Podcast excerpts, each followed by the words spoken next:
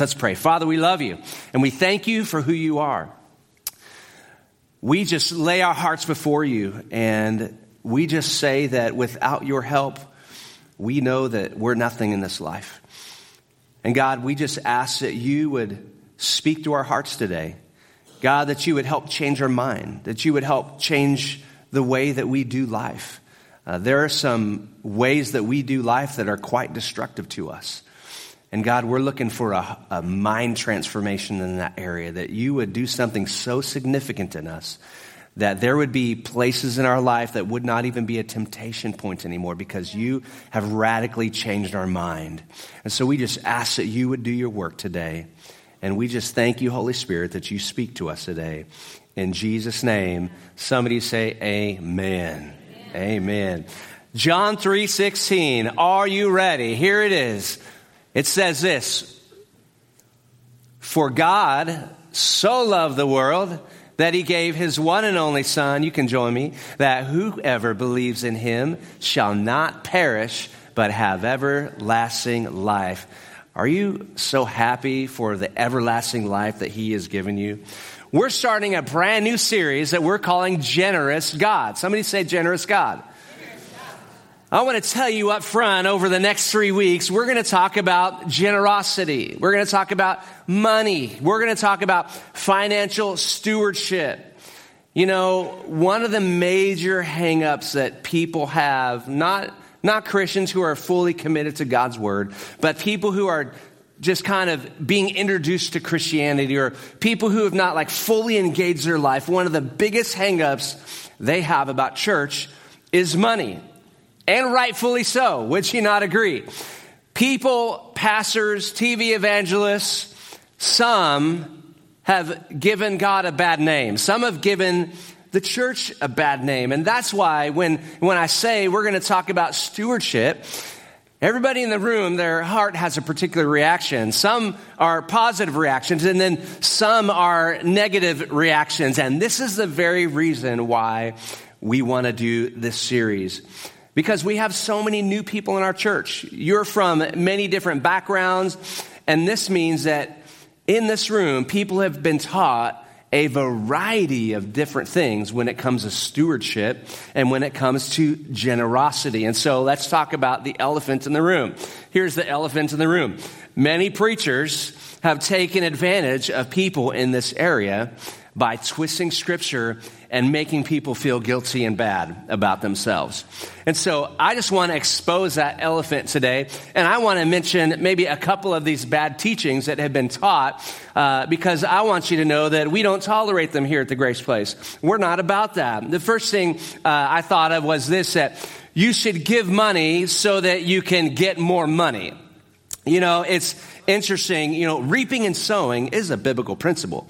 But when the core motivation of giving is so that you can get more, I believe that it tends to pull on the selfic strings of humanity. And so what happens is when you give and you don't think you receive what God owes you, then your mentality goes, well, God, you owe me and you didn't give to me what I thought you should give to me. So, God, I'm not giving to you.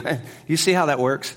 Some religions have taught you should give money or alms to receive forgiveness from God so that you can have a clean slate with God. How many know that scripture declares that when you have been saved, you got a clean slate? You don't need to pay God to get a clean slate. Some people have taught that we need to give money to get delivered from whatever demonic oppressions or strongholds we have in our life. This is not biblical either. How many know that Jesus broke every curse on the cross? Could you say amen in the room? Some preachers have nose punch people with scripture and adding theatrics to guilt people into giving by using a popular scripture like Malachi 3 8 through 10 that talks about robbing God with the tithe. I don't think that adding theatrics to scripture and using guilt to get people to give is really an accurate representation of God. Would you agree with me? Now, somebody say some churches. Some churches have taught these things. Not all. See, how many of you've got a crazy uncle in your family? Raise your hand. Come on, how many got a crazy uncle in your family, family members? Some of them are in the room right now. You don't have to point at them. How many of you would like to be judged, your family name, who you are and what you represent? How many of would like the world to judge you because you're a crazy uncle? I'm the crazy uncle in my family. But um, here, here's, here's what I know. Why would we judge the church of God because of a couple bad apples? I don't think that's very fair to God. And here's what I want to say if you have lost trust in the church in this area, this is not something that I can convince you of, but I hope that the Grace Place could be an example of a church that represents Jesus well and how we talk about stewardship, that we're honest, that we have integrity, and we have biblical accuracy. We're not saying we're perfect, but what we are saying is that we are going to do our best to not manipulate anybody and preach a biblical perspective when it comes to stewardship and finances. See, this does not mean that that you won't get uncomfortable. It doesn't mean that you won't be challenged. How many know the Word of God challenges us? That's just, that's just what it does. And especially if we have an area in our life that is not representing Jesus well, God is going to come in and challenge that area in our life. And here's what else I know is I know this that that I have no power to change your mind and that's not my plan by doing this series. My plan is to bring you to the word of God and to invite you to allow the Holy Spirit to speak to you about what God's Word says about how you steward your finances and how you live a life of generosity. And so, God is really good at changing hearts and minds. Would you agree? Has there been some spaces in your life that you never imagined in a million years that He would touch that place in you? And He did. He transformed you. How are we doing so far? Y'all okay? Yeah. All right. Well, we're going to title uh, this series. I already said generous God, but I believe the reason why I'm titling this is I believe this. The heart behind all financial stewardship and generosity should rest on the foundation of the gospel.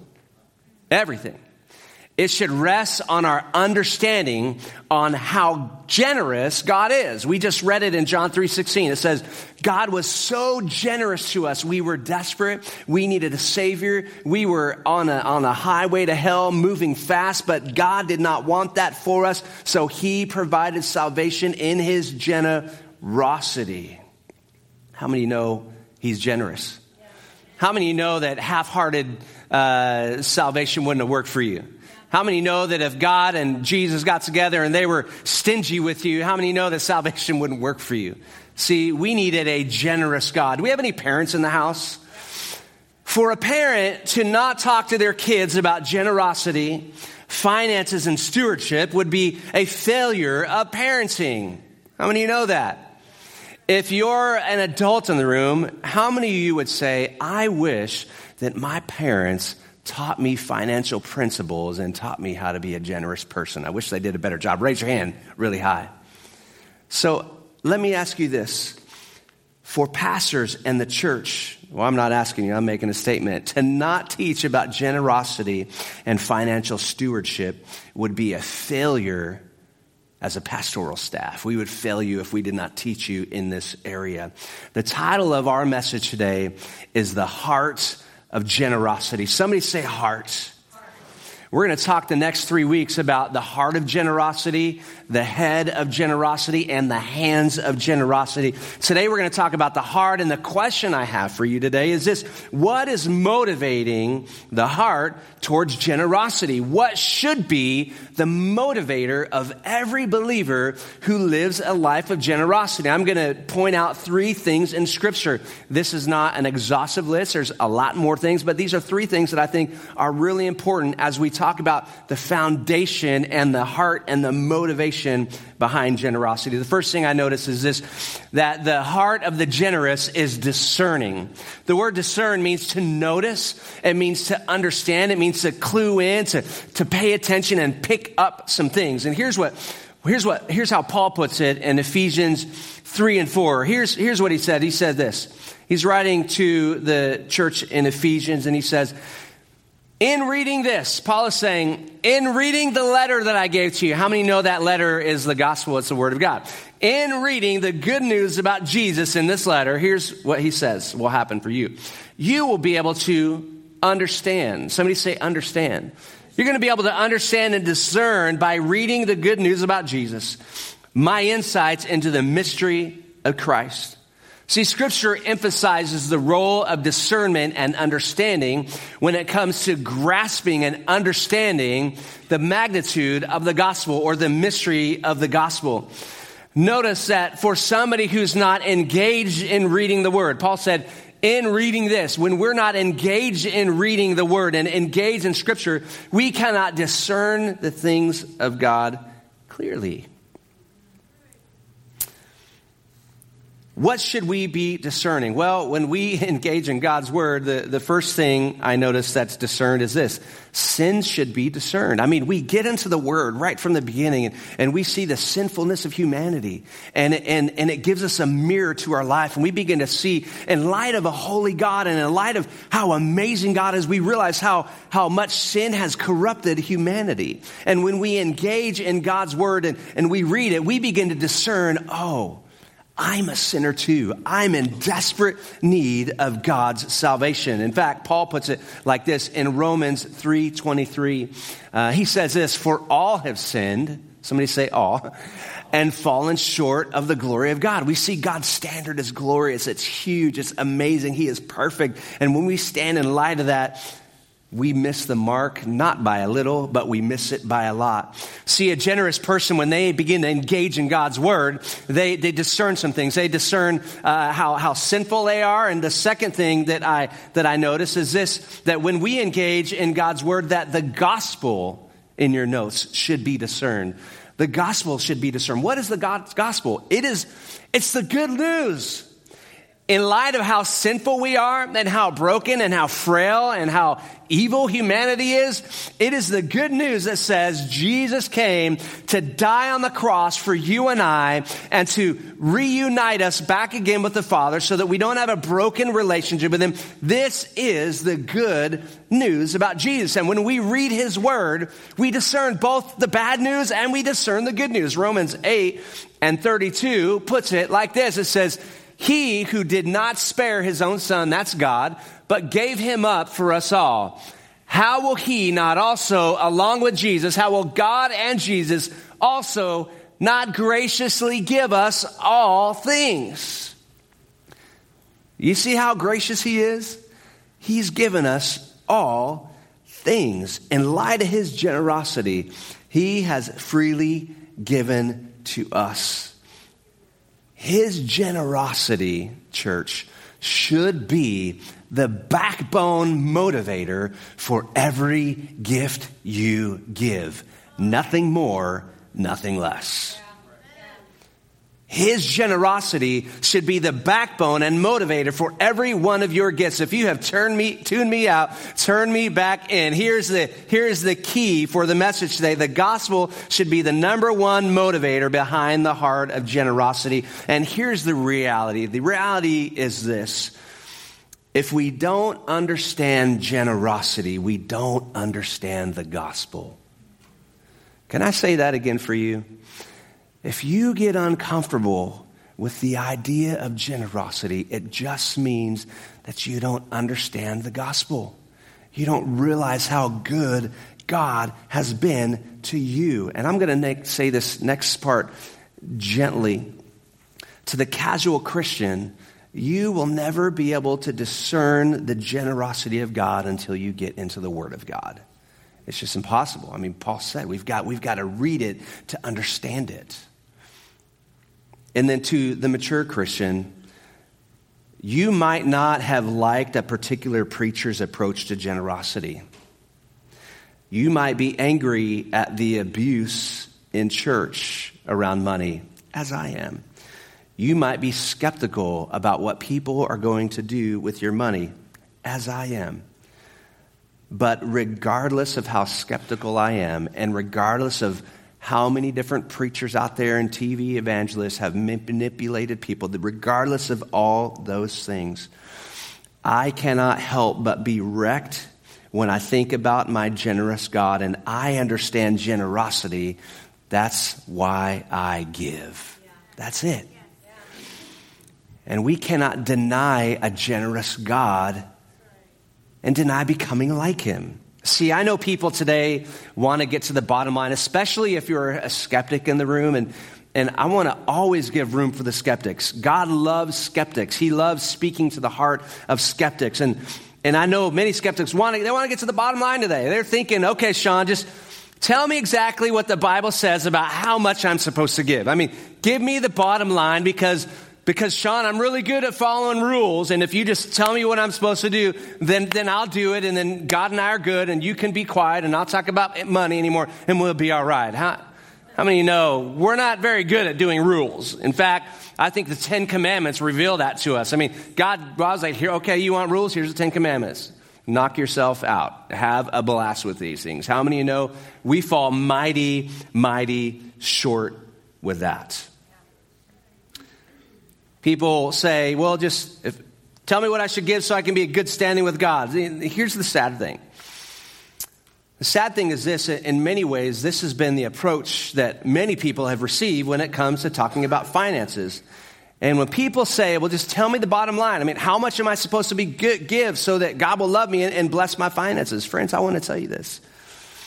When we start with a question like that, we miss the point we are just we're missing out on the gospel when we start well, what's the, what's the lowest amount i need to give so that me and god can be give? We miss the point of the gospel. And why would any one of us approach scripture this way? Well it, it somebody taught us that. It, it, was inbred in us and, and, and that kind of teaching like breeds and it, and it grabs onto the religious nature and humanity because we as people we love checking off the religious boxes. It makes us feel good we do that because religion always wants to guilt us into performance based giving, as it likes to guilt us into performance based living. And how many know that, that God saved us? We don't have to perform for Him. He, he saved us. He gave His life for us. It was, it was part of His free gift. That's what makes Him so generous. That's what makes Him so graceful. This is why it's so important for a generous person to have the ability to discern the gospel. Because the gospel is not after our behavior, it's after our hearts. And when God gets a hold of your heart, he gets a hold of your behavior and everything's just fine. And so the problem is, is so many of us are running so hard trying to fix our behavior and everything is not fine because we haven't surrendered our heart to God. We haven't let him deal with our hearts. When God captures your heart, He will do something with your behavior. He'll transform you. The gospel is not asking us to do more, it's asking us to be more. This is what I know. The reason we're starting this series off this way at the Grace Place is because so many people are guilt centered when it comes to generosity rather than gospel centered. And I want to make sure that we have a church that is gospel centered, not guilt centered. I love what Psalms 145 verse 9 says. It says this, the Lord is good. Somebody say good. He's good to all. He has compassion on all he has made. Look, his sons and daughters that are serving him well and those who are lost in Christ. He has compassion on everybody who has been made. Has the Lord been good to you? Here's the question I have for you today. The question is this On a scale of 1 to 10, on a scale of 1 to 10, do I understand the gospel? Do you understand how desperate you are for a Savior and what a great gift you have received in Jesus? And I want to just challenge you here today. If generosity and money when it comes to the church makes you uncomfortable, I think that that perhaps is just a sign and an invitation from the Holy Spirit saying, hey, engage in my word. Do, do what, what Paul asked the people in Ephesians. Read, get in the word, understand how glorious and how kind and how, how good God is. Don't, don't get into the word to try to figure out what you need to do with money. Get into the word to try to figure out how you're supposed to respond to the gospel and how the gospel, how God has been so good to you through this great message. We're talking about the heart of generosity. What is the motivator behind the heart of generosity?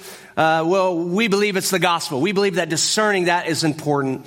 And, and here's one of the results. The next thing in your notes, it's a result of somebody who has picked up and they have discerned the gospel. And, and it's this the heart of the, the generous is a depiction. It's a depiction in your notes. The heart of a generous is a, is a representation. That's what the word depiction means. It means a, a picture of something or a mirror or a representation of something. What are we a representation of? Well, we see in Genesis 1 and 26 that the Bible says from the very beginning, humanity was made in God's image. We are a representation of a generous God. How many know that because of the fall, we were broken and we were a terrible representation. How many know that to be true? But because of what God did on the cross, because of Jesus, we have been reunited. And guess what that means? God is beginning to restore his image in you so that you look just like him.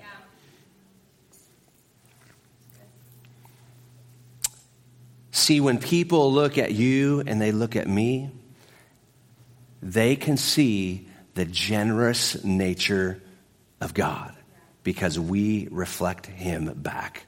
How is the heart of the generous a depiction? Well, how exactly are we to be an image of God? What, what should that look like? I want to suggest a couple things that this, that the generous in your notes, they are forgiving. That's what, that's what a generous person who, who depicts the image of God in the world, they, they look at you and I and they go, wow, they are really forgiving. You see the play on world? God forgave the world. He was forgiving. He gave us Jesus. He is all about giving because He is a generous God. In fact, He is extravagant. And, and here, here's, here's how this works.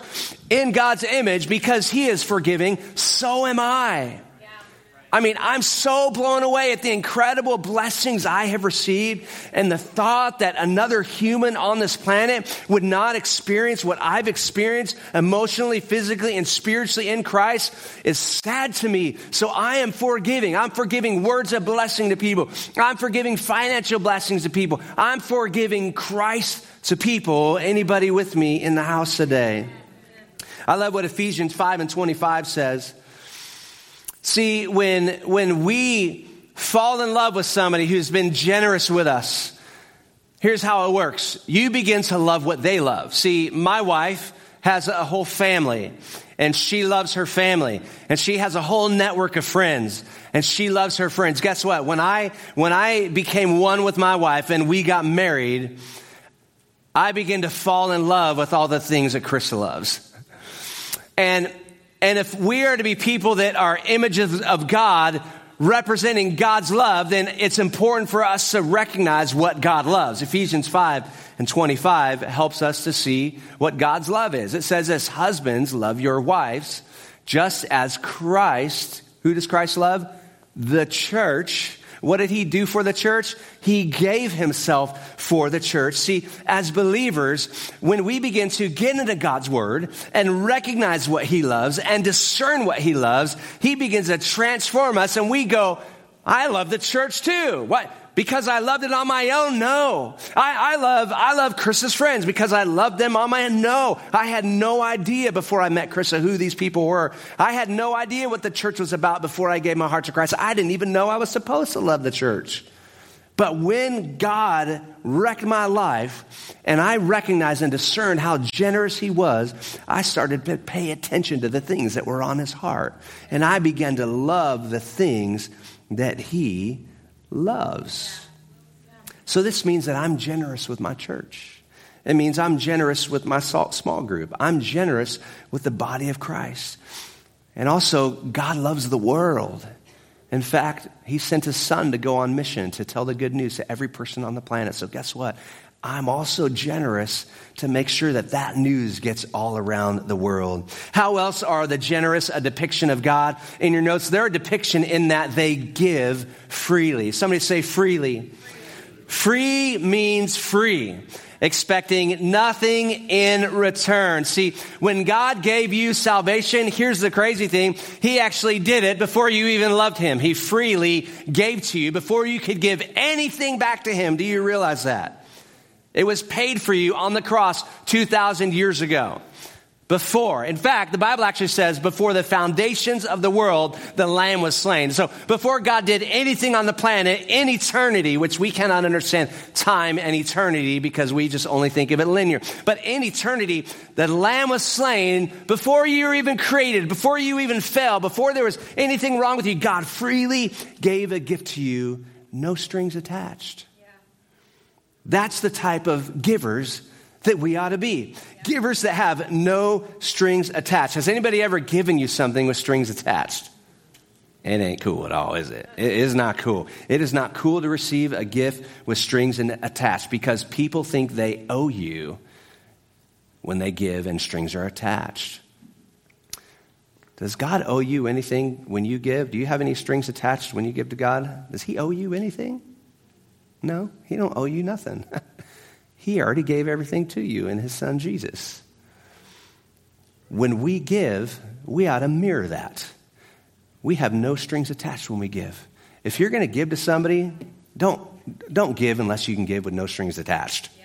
If you're going to bless somebody, don't bless them unless you can bless them with no strings attached. You know, so many of us, we have, we have so many different types of gifts. In fact, um, here's something really cool. James 2 and 1, James is really explicit about the strings attached thing. Uh, here's what he says. He says, My brothers and sisters, believers in our glorious Lord Jesus Christ, don't show favoritism.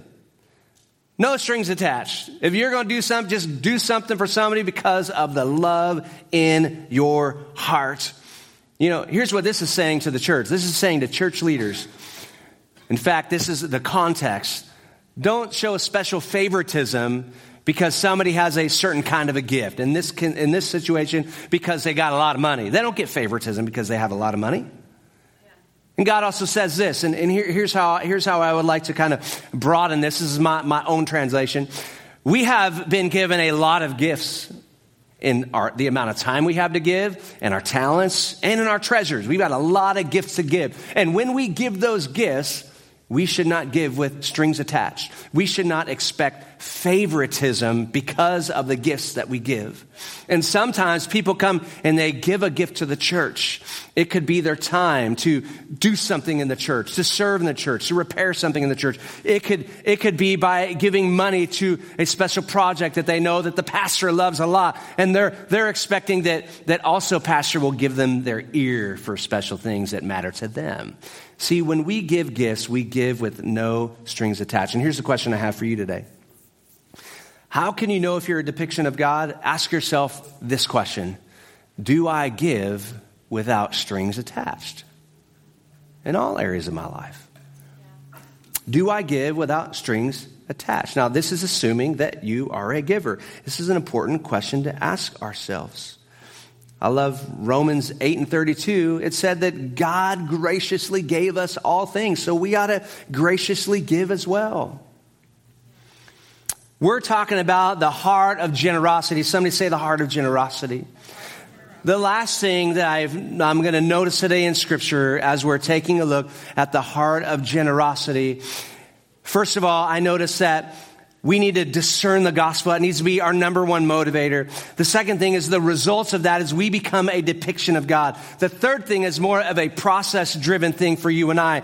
And, it, and it's this, the heart of generosity is developed in your notes. The heart of generosity is developed. Listen, generosity is a process that is developed in us as believers. Here's, here's what I know that we don't really become generous on our own. That is not the nature of fallen humanity. So God has to go when we give our heart to Jesus. He begins to repair our processes on how we think about everything in life. He begins to repair how we think about ethnicity and, and, and other religions and, and other cultures. And He begins to give us a love for those other things because there, there are times where some people, because of war and because of how they've been treated, they, they wake up up and they and they're born and they've got grudges against God's people and the world that He loves. So God repairs them and gives them a new kind of love. They they've got they've got um, strongholds against particular genders, maybe because when they were a child, their father treated them bad or their mother treated them bad, and so God says, "Hey, the way that I'm going to heal you is by changing the way you think about men and women, about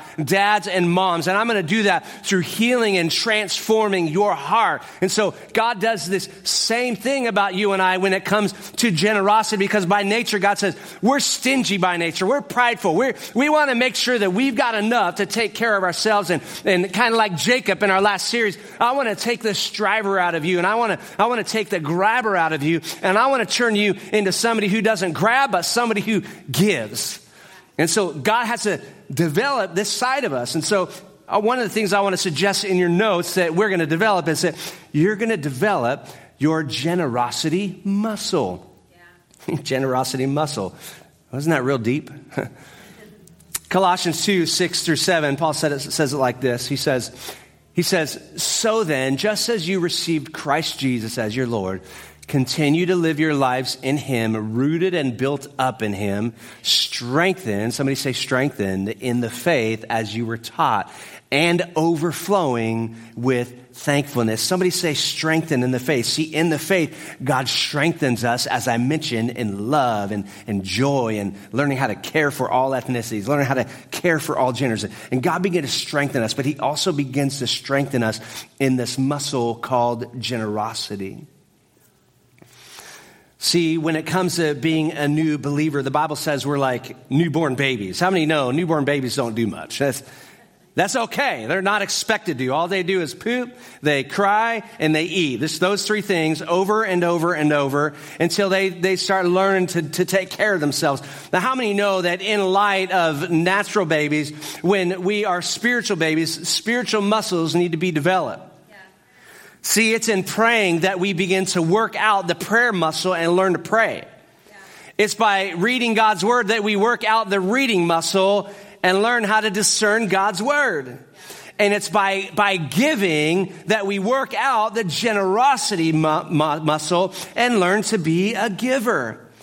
How many of you know that if you've got muscles in your body and, and you were a baby and, and you never worked out, you never learned how to crawl, you never learned how to roll over, you never, never learned how to straighten up that wobbly little head of yours, how many of you know that those muscles would never be developed? and they don't magically develop. It takes you developing them. See, you can't just sit around and hope for great biceps like Jonathan over there. You got to get your butt out of bed and you got to get over to the gym and you've got to work that muscle out. And here's what I know here's what science tells us if we never use our muscles, they will never develop. And if we use our muscles and quit using them, they go back the way they were before you had great muscles. Jonathan's like, Yeah, they do. When I skip the gym, man, bad things happen to my body. Here's what this means it means this that we won't learn to be generous until we just get started. Yeah. This, is, this is practical. Did you hear me?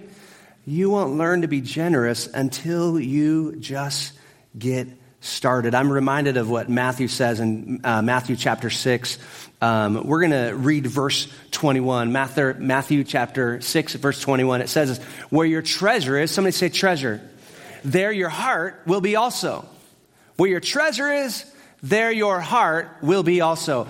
I noticed something really interesting this week when I was studying this that the word is and the, for where your treasure is, there your heart will the word is and the word be are both the same Greek word. It's really interesting that they translate to something different in the English. This word, I'll, I'll spare you, spare you the, the butcher, butchering of me trying to say this Greek word. It simply means this. It means to go.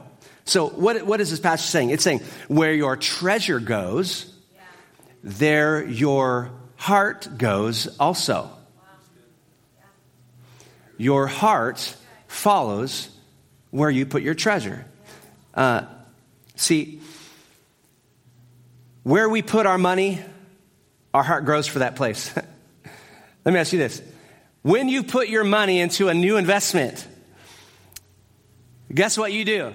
You start checking up on that investment. You start cheering that investment. Come on, baby. You got this. We got this. You start cheering that on. Your, your heart starts growing to that investment. You start wanting to learn more information about this organization that, that is growing your finances and your, your heart starts growing. And, and, and maybe when your kids go off to college and you have invested your money, you put your treasure there, guess what you're doing?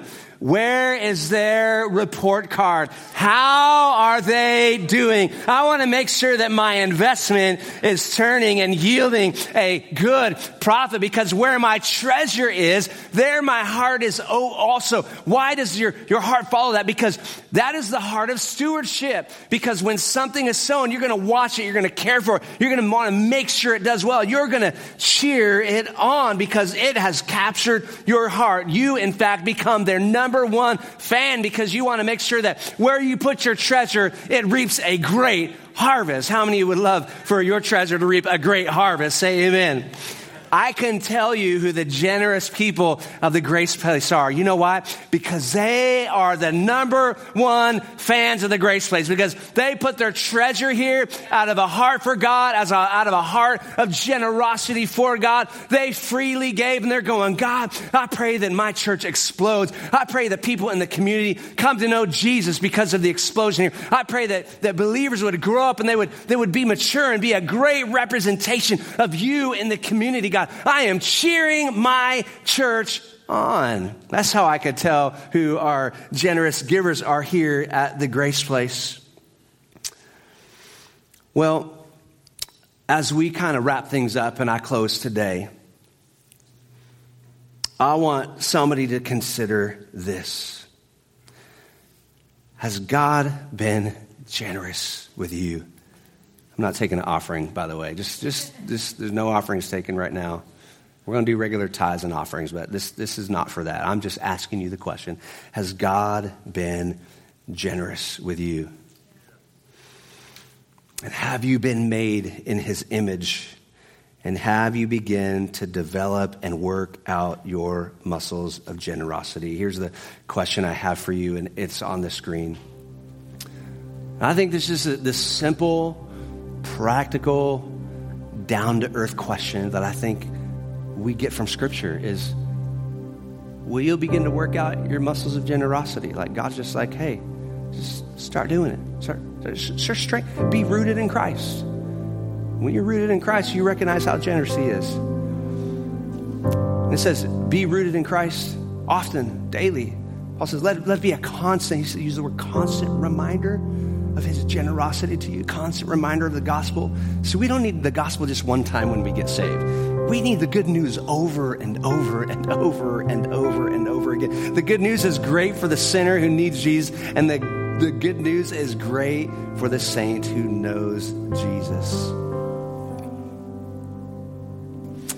And I just want you to simply just answer this question in your mind. Yes, I'm ready to exercise that muscle, or no, I'm not. And if the answer is no, that's okay. God could deal with your no. He's a really big God. You've probably been saying no to him about a lot of other things. He's not going to get all crazy with you. He's just going to keep loving you over and over and again. Show you generosity with no strings attached until you're convinced of him and surrender your life to him. For some people who have never begin to, begun to exercise this muscle today, I believe, I believe that God's going to begin to spur some people on and challenge them and begin to show them how generous He's been with you. And He's inviting you to start stretching out that muscle of generosity. And some who have been on the same routine for a long time, maybe that this, you know, you know how it is, like you used to like run miles every morning and you know the, the longer you're in this life the miles like they not so many miles anymore. Don't, people calling each other out right now. Now you don't even run anymore. You just walk. You know, and, and there might come a time where you don't even walk anymore, and you're just you're just sitting and you're telling about all the glorious days of all the marathons you used to run, and you got all your trophies over here, but you're not running anymore. And I think God would say, "Hey, you you might you might be seasoned in the faith. That doesn't mean that you still can't be stretched." Here's the question I want to ask for you today with every head bowed and every eye closed. The first thing I want to ask today, and it's, and it's crazy because this is a stewardship series about money, but the truth of the matter is that today, the foundation of this whole conversation is just about the gospel, about God's generosity. And you might be in the room today and you might be like, How did I end up here today? And they're talking about money. It's my first time here, or, or whatever the thing is for you. Oh, forget about all that. Just consider how good God has been to you.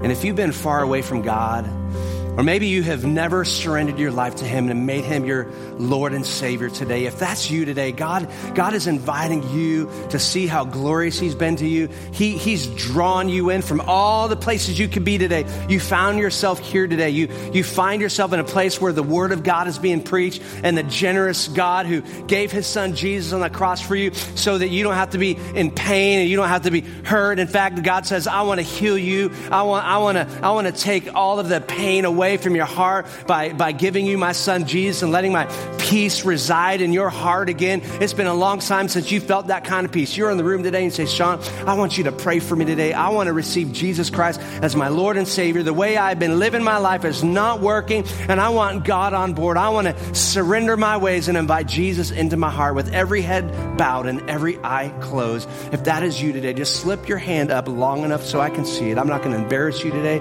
Thank you in the front. Thank you over here here to the right. Anybody else, slip your hand up. I want to invite Jesus Christ to come in and be my personal Lord and Savior.